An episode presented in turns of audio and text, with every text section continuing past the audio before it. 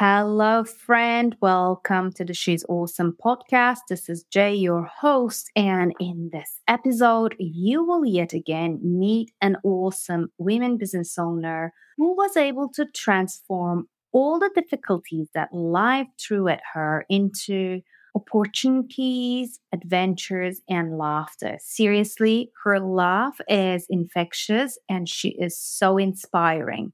My friend Elaine Walsh McGrath a former marketer who became a LinkedIn magician. So Elaine uses her 20 plus years of experience and knowledge that she used at blue chip clients and in leading international media and digital agencies in helping businesses to basically set sales appointments. Elaine's story is at least as powerful and impressive as her career. Mother of the six year old Siofra who has Down syndrome, which Elaine says makes her downright perfect, she was able to build her business around her daughter's needs and she damn nailed it. And I am so happy to welcome her on this podcast and share her story. Expat mom and warrior listen to Elaine's most inspiring story to just get moved. Welcome to the She Is Awesome podcast, the home for women business owners filled with extraordinary stories, giggles, and thoughtful conversations, offering inspiring takeaways for your life and your business. Hello, everyone. It's Jay here, your host, and you are on the She's Awesome podcast. And I would love to welcome Elaine here. Hi, Elaine. Hi, Jay. So good to talk to you today. I'm so excited about featuring on your awesome podcast. Oh, thank you very much. So great to have you. So, I have introduced you earlier, but you know, it's never complete. So, can you start by introducing yourself to the audience and also telling us how did you fall in the entrepreneurship world? Oh my goodness, what a story that is. well, you, there was a reason why you're here, right? it all started back in the 70s. no, don't give it away. Don't give it away. Back in the 90s, you meant, Elaine. well, bless you. Bless you so much. But no, it started when my dad used to pick me up from school. I just remember thinking back then, this is what I want, you know. It's so funny. I just enjoyed the fact that he was available to us so much because he had his own business. And yes, he was away for a couple of days in the week, but funnily enough, he used to ring us every night and we used to be able to ask for our sweet treats as a reward. Like, so we'd be like, oh, what can I ask for? Mm, a star bar. I don't know whether any listeners remember that. So it just really was a really positive thing for me. And fast forward to many times, in fact, you know, it has been why I have always desired to become an entrepreneur. And I've had a few goes at it, Jay. and indeed, as they say, failed forward a few times. And I've learned so much on the way. And each attempt that I have gone at it has just made me more convinced that the entrepreneurship journey is for me, you know. And indeed, I help other entrepreneurs now to grow their business. And that's, you know, where I have ended up. And it has been great. And in many ways, I haven't answered your question, but that's where it all started. It started in the back of probably a Ford Cortina, you know, back in the 70s, driving up the hill from school. But more recently, in like 2009, I had my own social events business, straight bang wallop in the middle of a huge recession. but it was so much fun. And it was the first time that I used social media and I learned how to grow lists and I hosted events for people who wanted to get together. And that was so much fun. And that was the space that I was in back then then I went back to working for the man. And it was the birth of my daughter that really catapulted me back into entrepreneurship in the more traditional sense of the word, you know. Yeah. Um, I had a consultancy business before I had Siofra, my daughter, and it was a six figure business. But when my daughter was born in 2017, she had a diagnosis of Down syndrome. And I realized after a year when I was supposed to finish my maternity leave that I wasn't going to go back to that consultancy work. Um, it was too intense, and so was managing my daughter's needs and to anyone who has a child with additional needs, that idea that you're supposed to be an expert in all aspects that they need support in is really challenging as a parent. And um, so suddenly you're supposed to be an expert in physio and speech therapy and occupational therapy and and you're also supposed to admin all the appointments and fit entrepreneurship in, which I really did want because it's part of my identity. Like I shared with you, going back as far as when I was five. yeah, yeah. So I went on a journey of self discovery to land where I am now, which is helping businesses to grow their business predominantly using LinkedIn and social media. And I went on a creative journey to get there. And I'm so glad I did, you know. Well, we, we will talk about it because we figured out that we are so, so alike when we first met, didn't we? So, with your permission, and it's okay to say no to any question that might come across as too deep, too much. But I would love to really go back to those days where you were given the news of your child with extra needs. You know, I'm a mom, and when you go to give birth, I went there saying, I'm going to work on Monday, you know. I gave birth, and I like while I was giving birth, I was still like thinking, oh, I have that appointment on Monday shall I cancel it? Oh no, I'll, just stick her on my bobbin and you know, that's it. And I had a totally seamless birth with a healthy child, etc. But there was absolutely no way to get back to work on Monday, right? I was like, I was a mess. I was like, literally, I had, I hadn't slept for 48 hours, etc. So, like, already, although you do not accept that the life will change or you're not ready how much it will change, it hits you like a truck. In your case, if I remember well, it was not announced up front. You didn't know. So it was unexpected that she was going to be diagnosed with Down syndrome afterwards. So tell me a little bit more about it. How was it? Gosh, listen, it was such a journey. And I have really, as you mentioned, we're so aligned. Uh, we are jugglers, and I can just, from when we met, I just know that we are women who say, bring it on. bring it on, baby, bring it on. And that can be our superpower, but also, holy cow. It can also be, you know, a very negative thing in our lives, you know, when we're not aware of it. So I'm going to bring you back before her birth. And the year prior to Siofra's birth, in actual fact, we planned a wedding and went through IVF. So, I mean, holy cannoli. It was wild. so, I went through such a journey on the journey to have Siofra. And so I when I sat in the doctor's office to have IVF, I was overweight. They said you have to lose 20 kilo for for us to be on schedule. You need to do it. I think this was like I think this is December. You need to do it by the end of maybe February or something like that. So I was like, right, well, it was so funny because and this is the trouble, Jay, about what we as women go through in business, but also in what we carry behind the scenes in privacy because there's so much secrecy about like being pregnant and IVF. And the funny thing is that when we need the most support is when mm. we're the most private about it. Um, mm.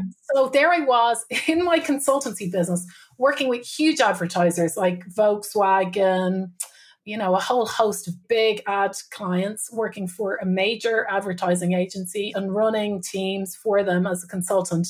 Meanwhile, I was also trying to lose weight to start IVF. And like people thought I was trying to lose weight because I was getting married. No. Oh um, oh my God. I, right? They were like, I was getting advice from people in the office about being a lollipop bride and not losing too much weight. And meanwhile, I was like going, I am not having that biscuit because I want a baby. And this is, I was so focused. So I dropped the weight. We went through IVF. I mean, it was really emotional. I really kept powerfully visualizing myself as pregnant. By that July, unfortunately, we had a negative outcome. I had ordered my wedding dress two sizes too big because I just visualized that I would be pregnant. It was not to be that was a huge emotional roller coaster, as you can imagine, and so much stress, still working in a six figure business. And then we had a honeymoon baby, can you believe? So, no IVF, came back and was feeling a bit off. Didn't go to my um, nephew's birthday party or something like that. I can't remember. And decided, okay, maybe we'll wait till we go through IVF again. Rang the hospital but had done a pregnancy test and went, I'm actually pregnant. And then I didn't find out. I didn't want to. I met my consultant. They talked about doing a test for Down syndrome. And I am very much pro choice. Let me just say this up front, okay? I'm very much pro choice. Nonetheless, for me and our family, we felt, why do we need a test? So, just for me and my family, I appreciate other people's decisions. But for me, I just felt, no, I don't, I don't, what would it change? Nothing. So we didn't do any tests. And so on the 13th of June, after a flipping C section, when I held Siofra in my arms, I looked at her and I went, Gosh, your eyes look a little bit different to ours. My husband he didn't twig anything. I mean, I'd say it was so overwhelming for him. He was basically handed Siofra and he had to go out into a corridor. Meanwhile, I had lost a lot of blood and they had to put me back together. And meanwhile, then they brought me out into the recovery room. And it was so funny. Afterwards, I realized that I was that woman that they spoke about in antenatal classes that might need a bit of privacy in case they had some news to show You know, you get told that this might happen. And then later I look back and go, oh shit, that was actually me, you know, like because they were like, where's Elaine Walsh McGrath? Where's Elaine Walsh McGrath? Where's Elaine Walsh McGrath? Here she is here she is. You know, two doctors came to myself and Shay, and, and meanwhile, I was buzzed off whatever they gave me. You know, I think I was making just, I was talking about Pilates and my, my muscles, like, honest God, like wild. Like, looking back at it, it's just bizarre. And my husband and I stood there and they were said, you know, because they can't say definitively until they have the bloods back, they were like, we believe that your daughter has Down syndrome. And we were just like, right, so grand. You know, the, afterwards, the doctor was like, it was the most extraordinary acceptance of a diagnosis they had ever witnessed in the history of the hospital. You know, that she'd ever had to give the news to. So you were just like, right, Grant, what do we have to do so? Because honestly, that's how we felt. We were like, well, we have our daughter, great. We wanted our daughter, great so uh, how do we navigate this now you know and yeah. i suppose then from there to now has been the flip and roller coaster you know because i had no experience of people with down syndrome so i only had all of the misconceptions and proper conceptions if that's the word that is available out there you know mm. um, I didn't know, and I will use the word should and shouldn't, and I don't really like those words, but in, in the context of our discussion, I hope you don't mind that I use them. I didn't realize you shouldn't say, like, is Down syndrome, that you should say has Down syndrome. It makes complete sense to me now. I didn't realize you shouldn't say special needs. You know, it's a really common term, special needs mom. And sometimes I hashtag myself, you know, when I'm sharing on social media that I'm a special needs mom. But like, I understand that people who have additional needs don't feel that their needs are special. And that makes sense to me now. So, like, there wasn't just like the actual dealing with the diagnosis and the medical potential issues that we had to try to overcome. For example, she had a, a, tear in her heart that thankfully closed over. Like there were a lot of kind of medical challenges that we have faced and gotten through as a family. But there are layers, and this is what we talk about. And indeed, it does influence my business because there are layers of complexity that you have to deal with when you are parenting a child who is different from everybody else's usual experience, you know? Yeah, um, yeah, of course. Yeah. Oh my God, women. So, the most amazing and inspiring thing right now that I am seeing is you have a smile on your face and you know it's like it doesn't come across as you know this life-changing challenge da da da it's almost like as you said like bring it on we'll deal with it and then we'll put our lives around it in a different way so tell me again the name of your daughter shiva Siofra, it is. Siofra. It is S for Singapore, I, which we have an accent called a father, O F R A. So I know that's wild. Okay, um, no, no, no, nothing is wild. I actually love it.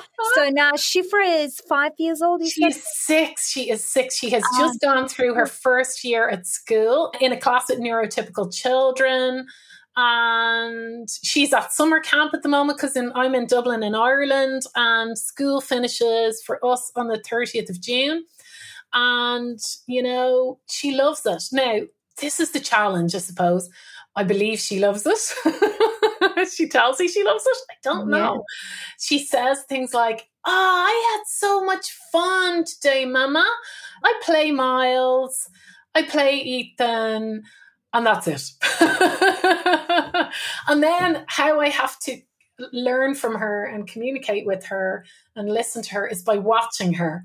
So you learn to communicate in different ways. It's so ironic that my superpower is communication um, in business, but you learn to adapt to a more holistic way of communication with a child who can't always verbalize or answer questions. You have to find a different way of getting the answers, you know? But yeah. so, you know, I'm going to I'm going to go back to something. Like I totally understand that there is the agenda clash, which is, you know, your child required more intense follow up with medical community, right? So you had to ha- take her to hospital, to specialists several times, several times. And there is an agenda clash, which is in essence practically very, very challenging then to run as a solopreneur business, which is understandable.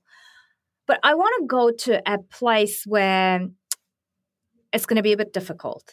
So, this is something that I experienced as a mom, and I've heard a lot of mom experience. And then I read about it, and apparently, we are given after birth this extreme anxiety to be able to keep our babies alive, right? It's almost like a function of continuation. Now, I remember I struggled enormously with that feeling.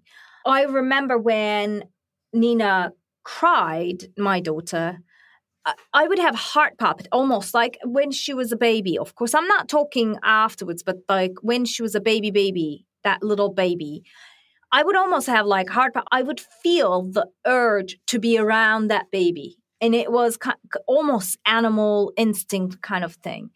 So I can't even imagine when you are given a baby that has not only additional needs but also much more fragile with heart conditions, uh, neuro conditions, other conditions. Like, what were your pillars to cope with that from an emotional perspective? Denial. Denial is not, you know, is a great spot to live in sometimes because if you otherwise, and look, you know, I guess I don't want to diminish, I suppose, especially on this podcast where we do not shrink, okay? I should not shrink my experience. No. But honestly, honestly, Jay, I do think I compartmentalized a lot because I haven't told you the half of it. you know, like, I mean, because like at six weeks, because it was around my husband's birthday, which is the 4th of August, we had noticed that she was having a lot of spasms. And cut a long story short, we ended up in hospital at the heart clinic with her having a fit them not really taking it into consideration, me ringing, bless that same person who gave me the news in the maternity hospital, telling her what had happened. And she got us fast tracked back to the children's hospital where we met another amazing doctor who got Siofra seen and got a bed for Siofra. And we ended up with a second diagnosis. So I had just like so much to deal with. So she had focal epilepsy. And again, I think it was the tiger in me because I was determined to breastfeed her, for example. Mm. And so, you know, they were telling me, like, could you video your daughter having these spasms? So she was in a cot with monitors on her. I was lying on the floor on like a pull out cagey yoke.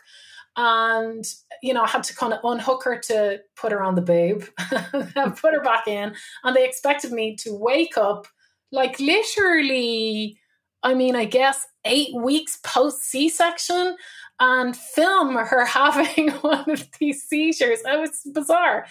But like when you're in that situation, I think that almost like possibly the situation of when you're in fight or flight mode. I am not a doctor, but I imagine that you close down to focus on what you have to do.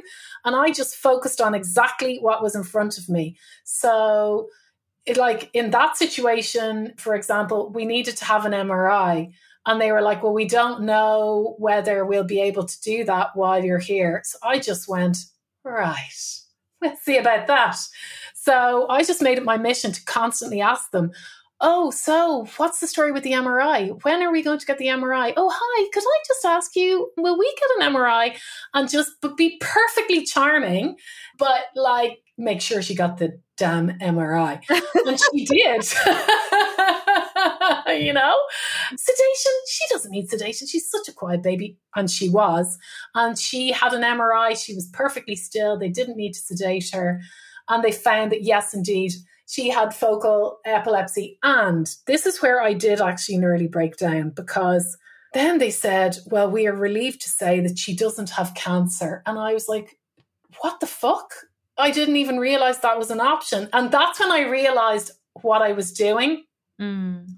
That's when I became aware of the fact that I was just focusing on what I needed to do, what I needed to know, and everything else, everything peripheral to that, I was just ignoring it because mm. I just couldn't. I wouldn't have been able to be as strong as I was to help me get through it and for us to be so strong as a family if I had let anything else play out, I think, you know? And listen, I mean, also to give you some insight into my character. I was determined to breastfeed. I was determined Siofra was going to swim. And so, even though she had focal epilepsy, and we had been in hospital for, I can't even remember how many days now anymore, maybe a week, we started water babies, you know, probably eight or 10 weeks. And I was like, no, we are going swimming, God damn it. And off we trotted to the local pool to go to, to do water babies because as far as I was concerned, that was part of my maternity leave. And they were the visions I had for me, you know, like bonding with my baby. And God damn it, I wasn't going to allow any number of diagnoses get in the way of that, you know? So, and you didn't. And look at that. Wow. I just want to say, I'm listening to you with half tears in my eyes, mm-hmm. goosebumps. I hear you. Like you were in a survival mode, going like, fuck the rest. This is what I need to do, right? It's like, I'm in survival and honor to that. So Siofra has an amazing mom, probably amazing dad as well, and she's growing up with challenges, but they're all dealt with, which is amazing. So that's an amazing motherhood story. Let's come back now to you. I remember when we first met, you said to me you were disappearing, like you could not just do this. So you had to find a way to be yourself again and work and, and get back to work. How did that journey happen? How did yeah. you get because you know, returning to employment, right? Is hard. I mean, people struggle with it. They don't find the same colleagues, you know, and then they, it's a breakdown. Returning back to your business is another breakdown because you have lost some stuff, you know, it's another level of breakdown. Returning to something that you can no longer maintain because now you have another type of maternity and motherhood that you need to live with a baby who will probably demand your attention much more than what you had planned and creating a totally new thing. I mean, come on, tell me more about this because this is going to be gold for those who are struggling to return as well. Well, okay. So I think that certainly in my personality, there is a maverick. you know, I mean, I had such an amazing business. I loved working in advertising. I loved my colleagues. I loved my clients and I was bloody good at it. I was, you know, so much so. And yet, let's come back to your shrinking thing and owning that. Part of me was not aware of how amazing I was at that until I rang a former boss of mine because I had started to get this idea that I just couldn't see. And when I say this, this is the power of hindsight, Jay, because in the time, I don't I think I was kind of seeing I have a very positive outlook. So I was going, okay, Siofra's additional needs are giving me a gift where, you know, while I loved working on these big clients, in many respects, it wasn't the same love I had for advertising when I started out. It wasn't mm. as creative and fun anymore. And it was more hampered by international strategies.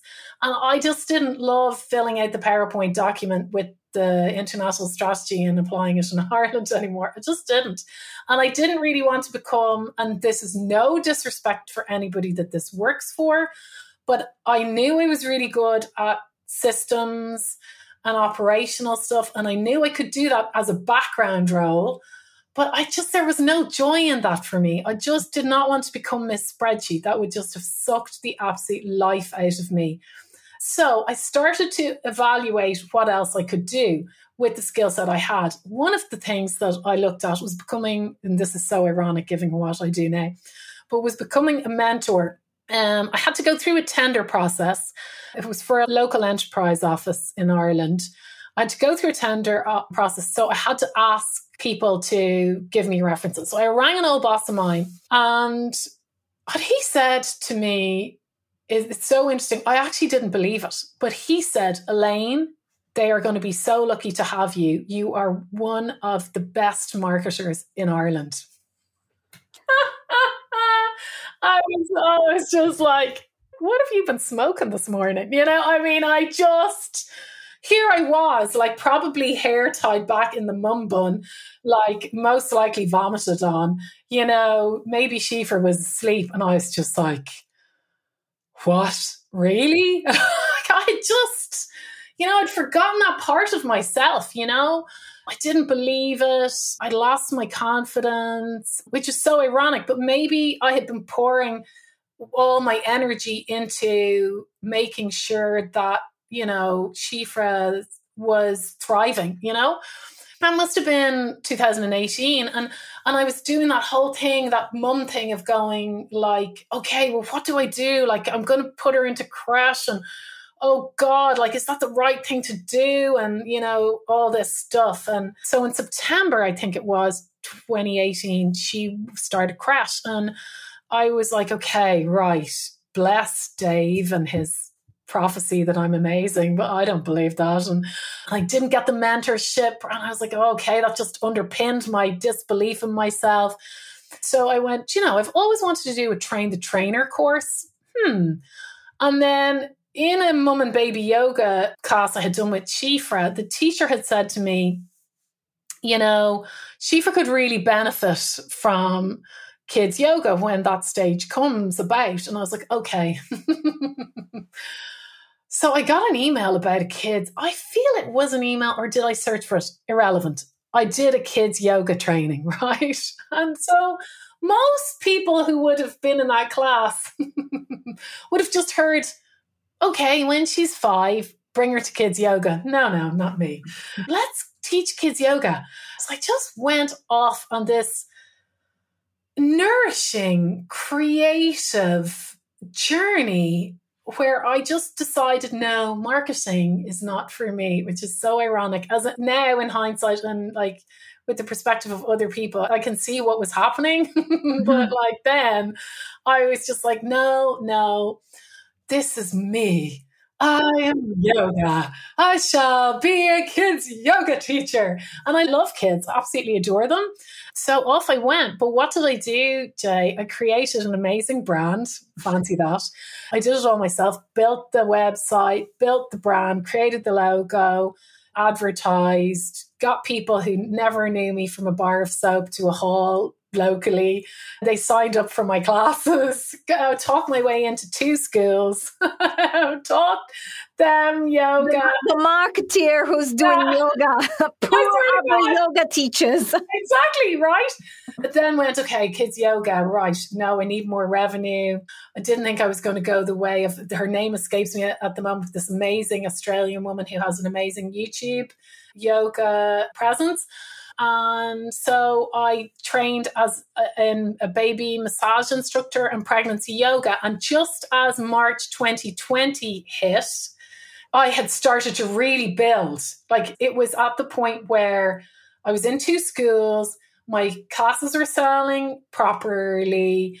I'd only been in business like since like March 2019 and things are really looking good. I had forward bookings and then you know, March 2020. Need I say anymore? Everything closed. And I sat with Siofra and Shay in a real place of fear, like I'm sure many other people. But in addition to the fear that we all had, my daughter has respiratory issues. So, and in 2018, she'd been hospitalized for pneumonia and we discovered she had been aspirating. So some of her food was going into her lungs. So we had seen her on a ventilator and we never wanted to see that ever again. So we were hyper vigilant around that whole period of time. But at the same time, back to the identity thing, I was like, I can't sit here. I just can't. I was like, so, and then thankfully, at the same time that I reached out on LinkedIn, that lovely platform, to say to all my connections, how the hell do I teach online? You know? And people came back and said, oh, you know, Google Meet and Zoom and this and that's so funny, right? That we didn't know what Zoom was back then.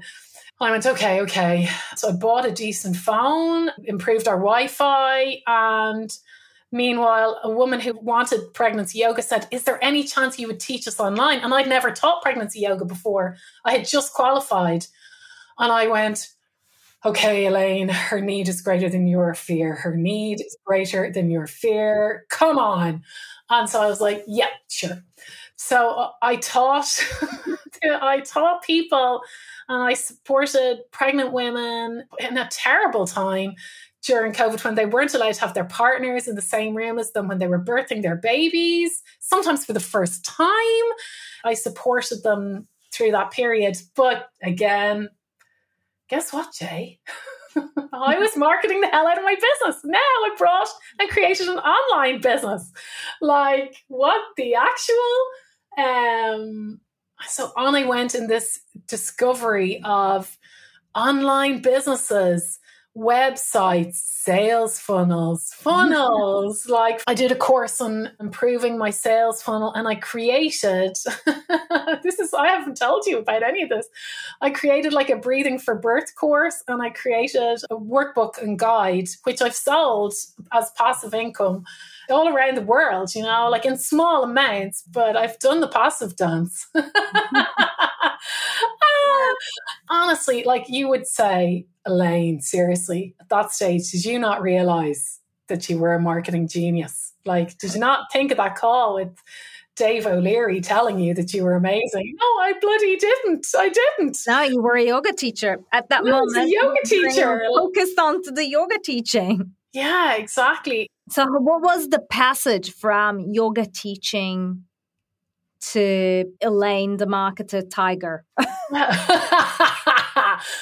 was like the realization that teachers were coming to me going, Oh, listen, how, what, like, how are you even doing this? You know, I had, I built uh, relationships with other teachers. But the real aha moment and kind of forgiveness moment for me was that that whole nagging idea of I'm not good enough, I'm not enough, I'm not enough was a narrative that was playing in my head even about yoga and I, you know, I it was too heavy to, I was too old, all the twos, the negative twos. Why do we listen to those instead of the positive twos, you know? So I did a course, a yoga 200 hour course during COVID. with an amazing woman and team facilitators in Canada called Hearts and Bones Yoga. And on the marketing call, I had an epiphany where I was like, I, for some reason, decided at some point along the way that marketing was not good. It was not worthy. It was a, and I'm using inverted commas here, air quotes, it was a bad way to make a living because of all the bro marketing, you know, all those people out there manipulating people, or so I saw it to spend their money. And it's my inherent superpower. and so after like having Siofra, I just had this like moment of going, I just can't do that anymore. I don't believe in it. I don't believe in, you know, like encouraging people to buy stuff that they don't need or want. And I had built up a really negative mindset around that. And then on that call with Brie Johnson, she said to me, Elaine, you know, gosh, and I feel a bit emotional telling you this, Jay. She said, Elaine, it's okay to be really good at marketing. That's your yogic power. She's like, it's okay for you to help more people, to help people. Maybe that's your yoga, you know? And I was like going, yeah, I actually realize my strength is actually marketing and that I can be good at both. I can be passionate about yoga and be passionate about marketing. And then as I leaned into that, I realized that I wasn't reading yoga philosophy at night. I was reading how to email market. you know, how, like five ways to build a sales funnel. Like, oh, let's read that book. And everyone else is like, oh, stab me in the eye. I would rather, like, you know, die than read that you know, boring crap. Whereas I was like going, oh no, let's let's A B test this, shall we? You know, and, uh, and so slowly but surely I realized, okay, even though I have a yoga membership that was to support parents of children with Down syndrome, and I had people signed up to that, I had them signed up from that point, which was September I had them signed up till May 22, and I realized, look, Elaine, the world has opened up now, and you've given people what they needed in a period where they needed you to do what you were doing. But in actual fact, more people need you now to get them to improve their business. And slowly but surely, people who had been paying me consultancy fees and I had started to, you know, I had like a an online program for yoga teachers, a small one, but I realized, okay, increasingly, actually that's my strength is taking all this 20 year plus knowledge of marketing, that inherent ability to communicate and see what needs to be improved back into my career and own the fact that I'm amazing at that, you know? And that's how you started. That's amazing. That's a great story. It's really similar to mine because, as I told you, I have gone through the yoga journey as well. But I'll, I'll tell that story another time. This is really amazing. So, very quickly, I mean, we're coming towards the end, but very quickly, I wanted to ask you a few more things. The first one is how do you help people right now? I mean, I understand and I experience that you are uh, a great marketer, but how do you help them? Do you do for them? Do you train them? What is the uh, model that you are using right now? So, what I do is I help people land more clients. Mm-hmm. I have different ways of doing that. So I generally work with people on a one to one coaching basis over six months, where I show them how to use social media to gain visibility, to be more visible, to get clarity around their message, to communicate their message, the more important message that will build their visibility and reach. I'm trying not to use the advertising bullshit words, reach. And get confidence in that implementation, build connection through action taking, and then iterate. So rinse, repeat, rinse, repeat until they get so good at it. Um, while I do that, I also am working with them to help them to improve their production, their creativity, but also to take action, like picking up the phone, the stuff that people just don't like to do. So I work with people a lot on confidence. But here's the thing what I've realized through the networking that I do and just working with people is that when you meet somebody and you network with them and you get to know them, invariably, when you've decided they have the solution for you and you go searching for them, you Google, you do a search, and what will come up is their LinkedIn profile. And what I've found is that a lot of people's LinkedIn profiles are just not right for what they're doing now. They're not up to scratch. They talk way too much about themselves and not how they actually can help people. And they invariably just are not professional enough. And that made me think okay, I need to show people how they can basically access more business, more high ticket business more value for their company by just taking simple actions like improving their LinkedIn profile, learning how to produce better content, and how to connect with people on LinkedIn. And that's mainly what I teach these days, particularly in my group program, LinkedIn to Leads. And I, you know, Jay, I do workshops as well on, you know, like how to have a LinkedIn profile or how to improve your discovery calls and that kind of thing to help people to really do what I did, which was go and find high ticket clients on LinkedIn, you know? I think what I would want to say is, and I really relate what you were saying. So, what I discovered is, especially because I work with women, women business owners, they come to me, they say, I suck at sales, right? And I go, let's see about this. And then we go into their business, and what I see is, in general, their conversion rates are very high, like at 90%, 80%, you know, really, really high conversion rates. Basically, once they speak to people, in general, people buy from them. And then they keep the customer, they're really caring about the customer, they have an excellent customer experience policy what they suck at, and this is like a general thing, is the marketing bit. It's bringing the people to have a conversation. So, like generating the leads, warming the leads, you know, till the sales conversation. And what I see is what you're doing probably predominantly on LinkedIn is that part where people actually sucks. It's kind of from top till almost like one level up to the bottom of the funnel and then the sales is to them to convert and which is really needed. So that's a great great thing that you are doing and thanks god you dropped yoga and you're back into the marketing because people need you.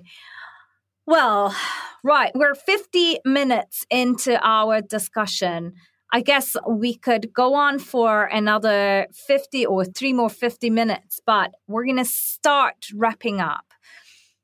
You've gone through a lot. You have tried and, and no, wrong word, not tried. You have come through a lot as well. What would you say three things that became almost a transferable skill in terms of like fighting through? Um, so I have learned a lot and I'm still learning. Be kind to yourself in every situation. Remember that everyone is doing their best, including us. yeah, yeah, you know? If you can just say that every single day in every situation, you'll just feel better because everyone is doing their best with the information that they have available to them. Mm. And even if it frustrates the hell out of you, you if you can remember that other people are doing their best, then you'll feel better. mm. Mm. That's number 1. Number 2 is you don't have to take everybody's advice. You can completely ignore it. and I recommend that you do. I love it. Yeah. Thank you. Not ours, of course. Because no, no, no, no. Take ours and write it down and cherish it. we're not mortals. I'm sorry. we're immortal. but, you know, for example, back to 2017, one of the nurses, for some reason, took it upon herself to tell me that did I know that children with Down syndrome couldn't be breastfed? And I looked at her and went, bullshit inside because I was respectful. And I just went, hmm, I see. Could you just get me the pump, please? Mm-hmm. Thank you so much. And I breastfed my child for nine months. So bullshit to that. So you don't have to, even if they seem like they should be an expert, you have to trust yourself. So that's number two. And then number three is just have fun. Life is short, you know, like try to see the best in the situation and just try to get some belly laughs into your day, you know? I love it. You have this infectious belly laugh. I love it. Really, that is an amazing end to this discussion because at the end of the day, you know, no rush. We're all going to die. no, you know, don't take it that seriously. And even in the shittiest situation, there's always a little bit of love to have. So that's a great advice. Thank you, Elaine. One last question. And you might know now this question because you have listened to different podcasts. So for those who are listening for the first time, the question is a signature question of this podcast and it goes hand in hand with the name of the podcast. The reason why I asked this question and the reason why this podcast exists is a to bring wonderful relatable role models in front of many women but also b to give a little push to those role models to own their greatness because we do lack that ownership of our own awesomeness. So, without further ado, let me ask you, Elaine, why are you awesome? I am awesome because I have a proven ability to improve my client's business dramatically, might I add, and effortlessly with encouragement, kindness, and a wealth of knowledge. I can turn people's business around within a month. And I know that to be true because I have done it. And that is why I'm awesome. that is awesome. She worked her business.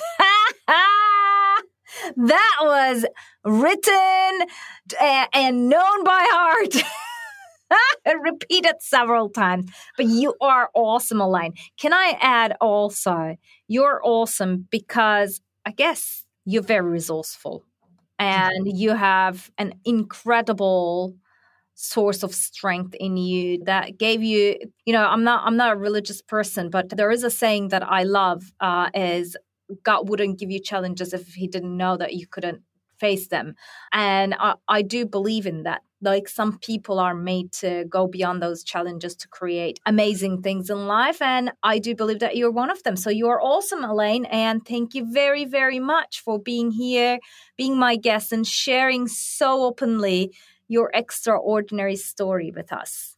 Oh thank you so much jay. I really appreciate it. See you soon guys. Meet us back here next week well, my friend, thank you for listening to this She Is Awesome podcast. If you want to share your extraordinary story and dare to inspire others, send an email to hello at academywe.com. You can find the email address in the show notes. Well, let's meet here again next week. Take care. Bye now.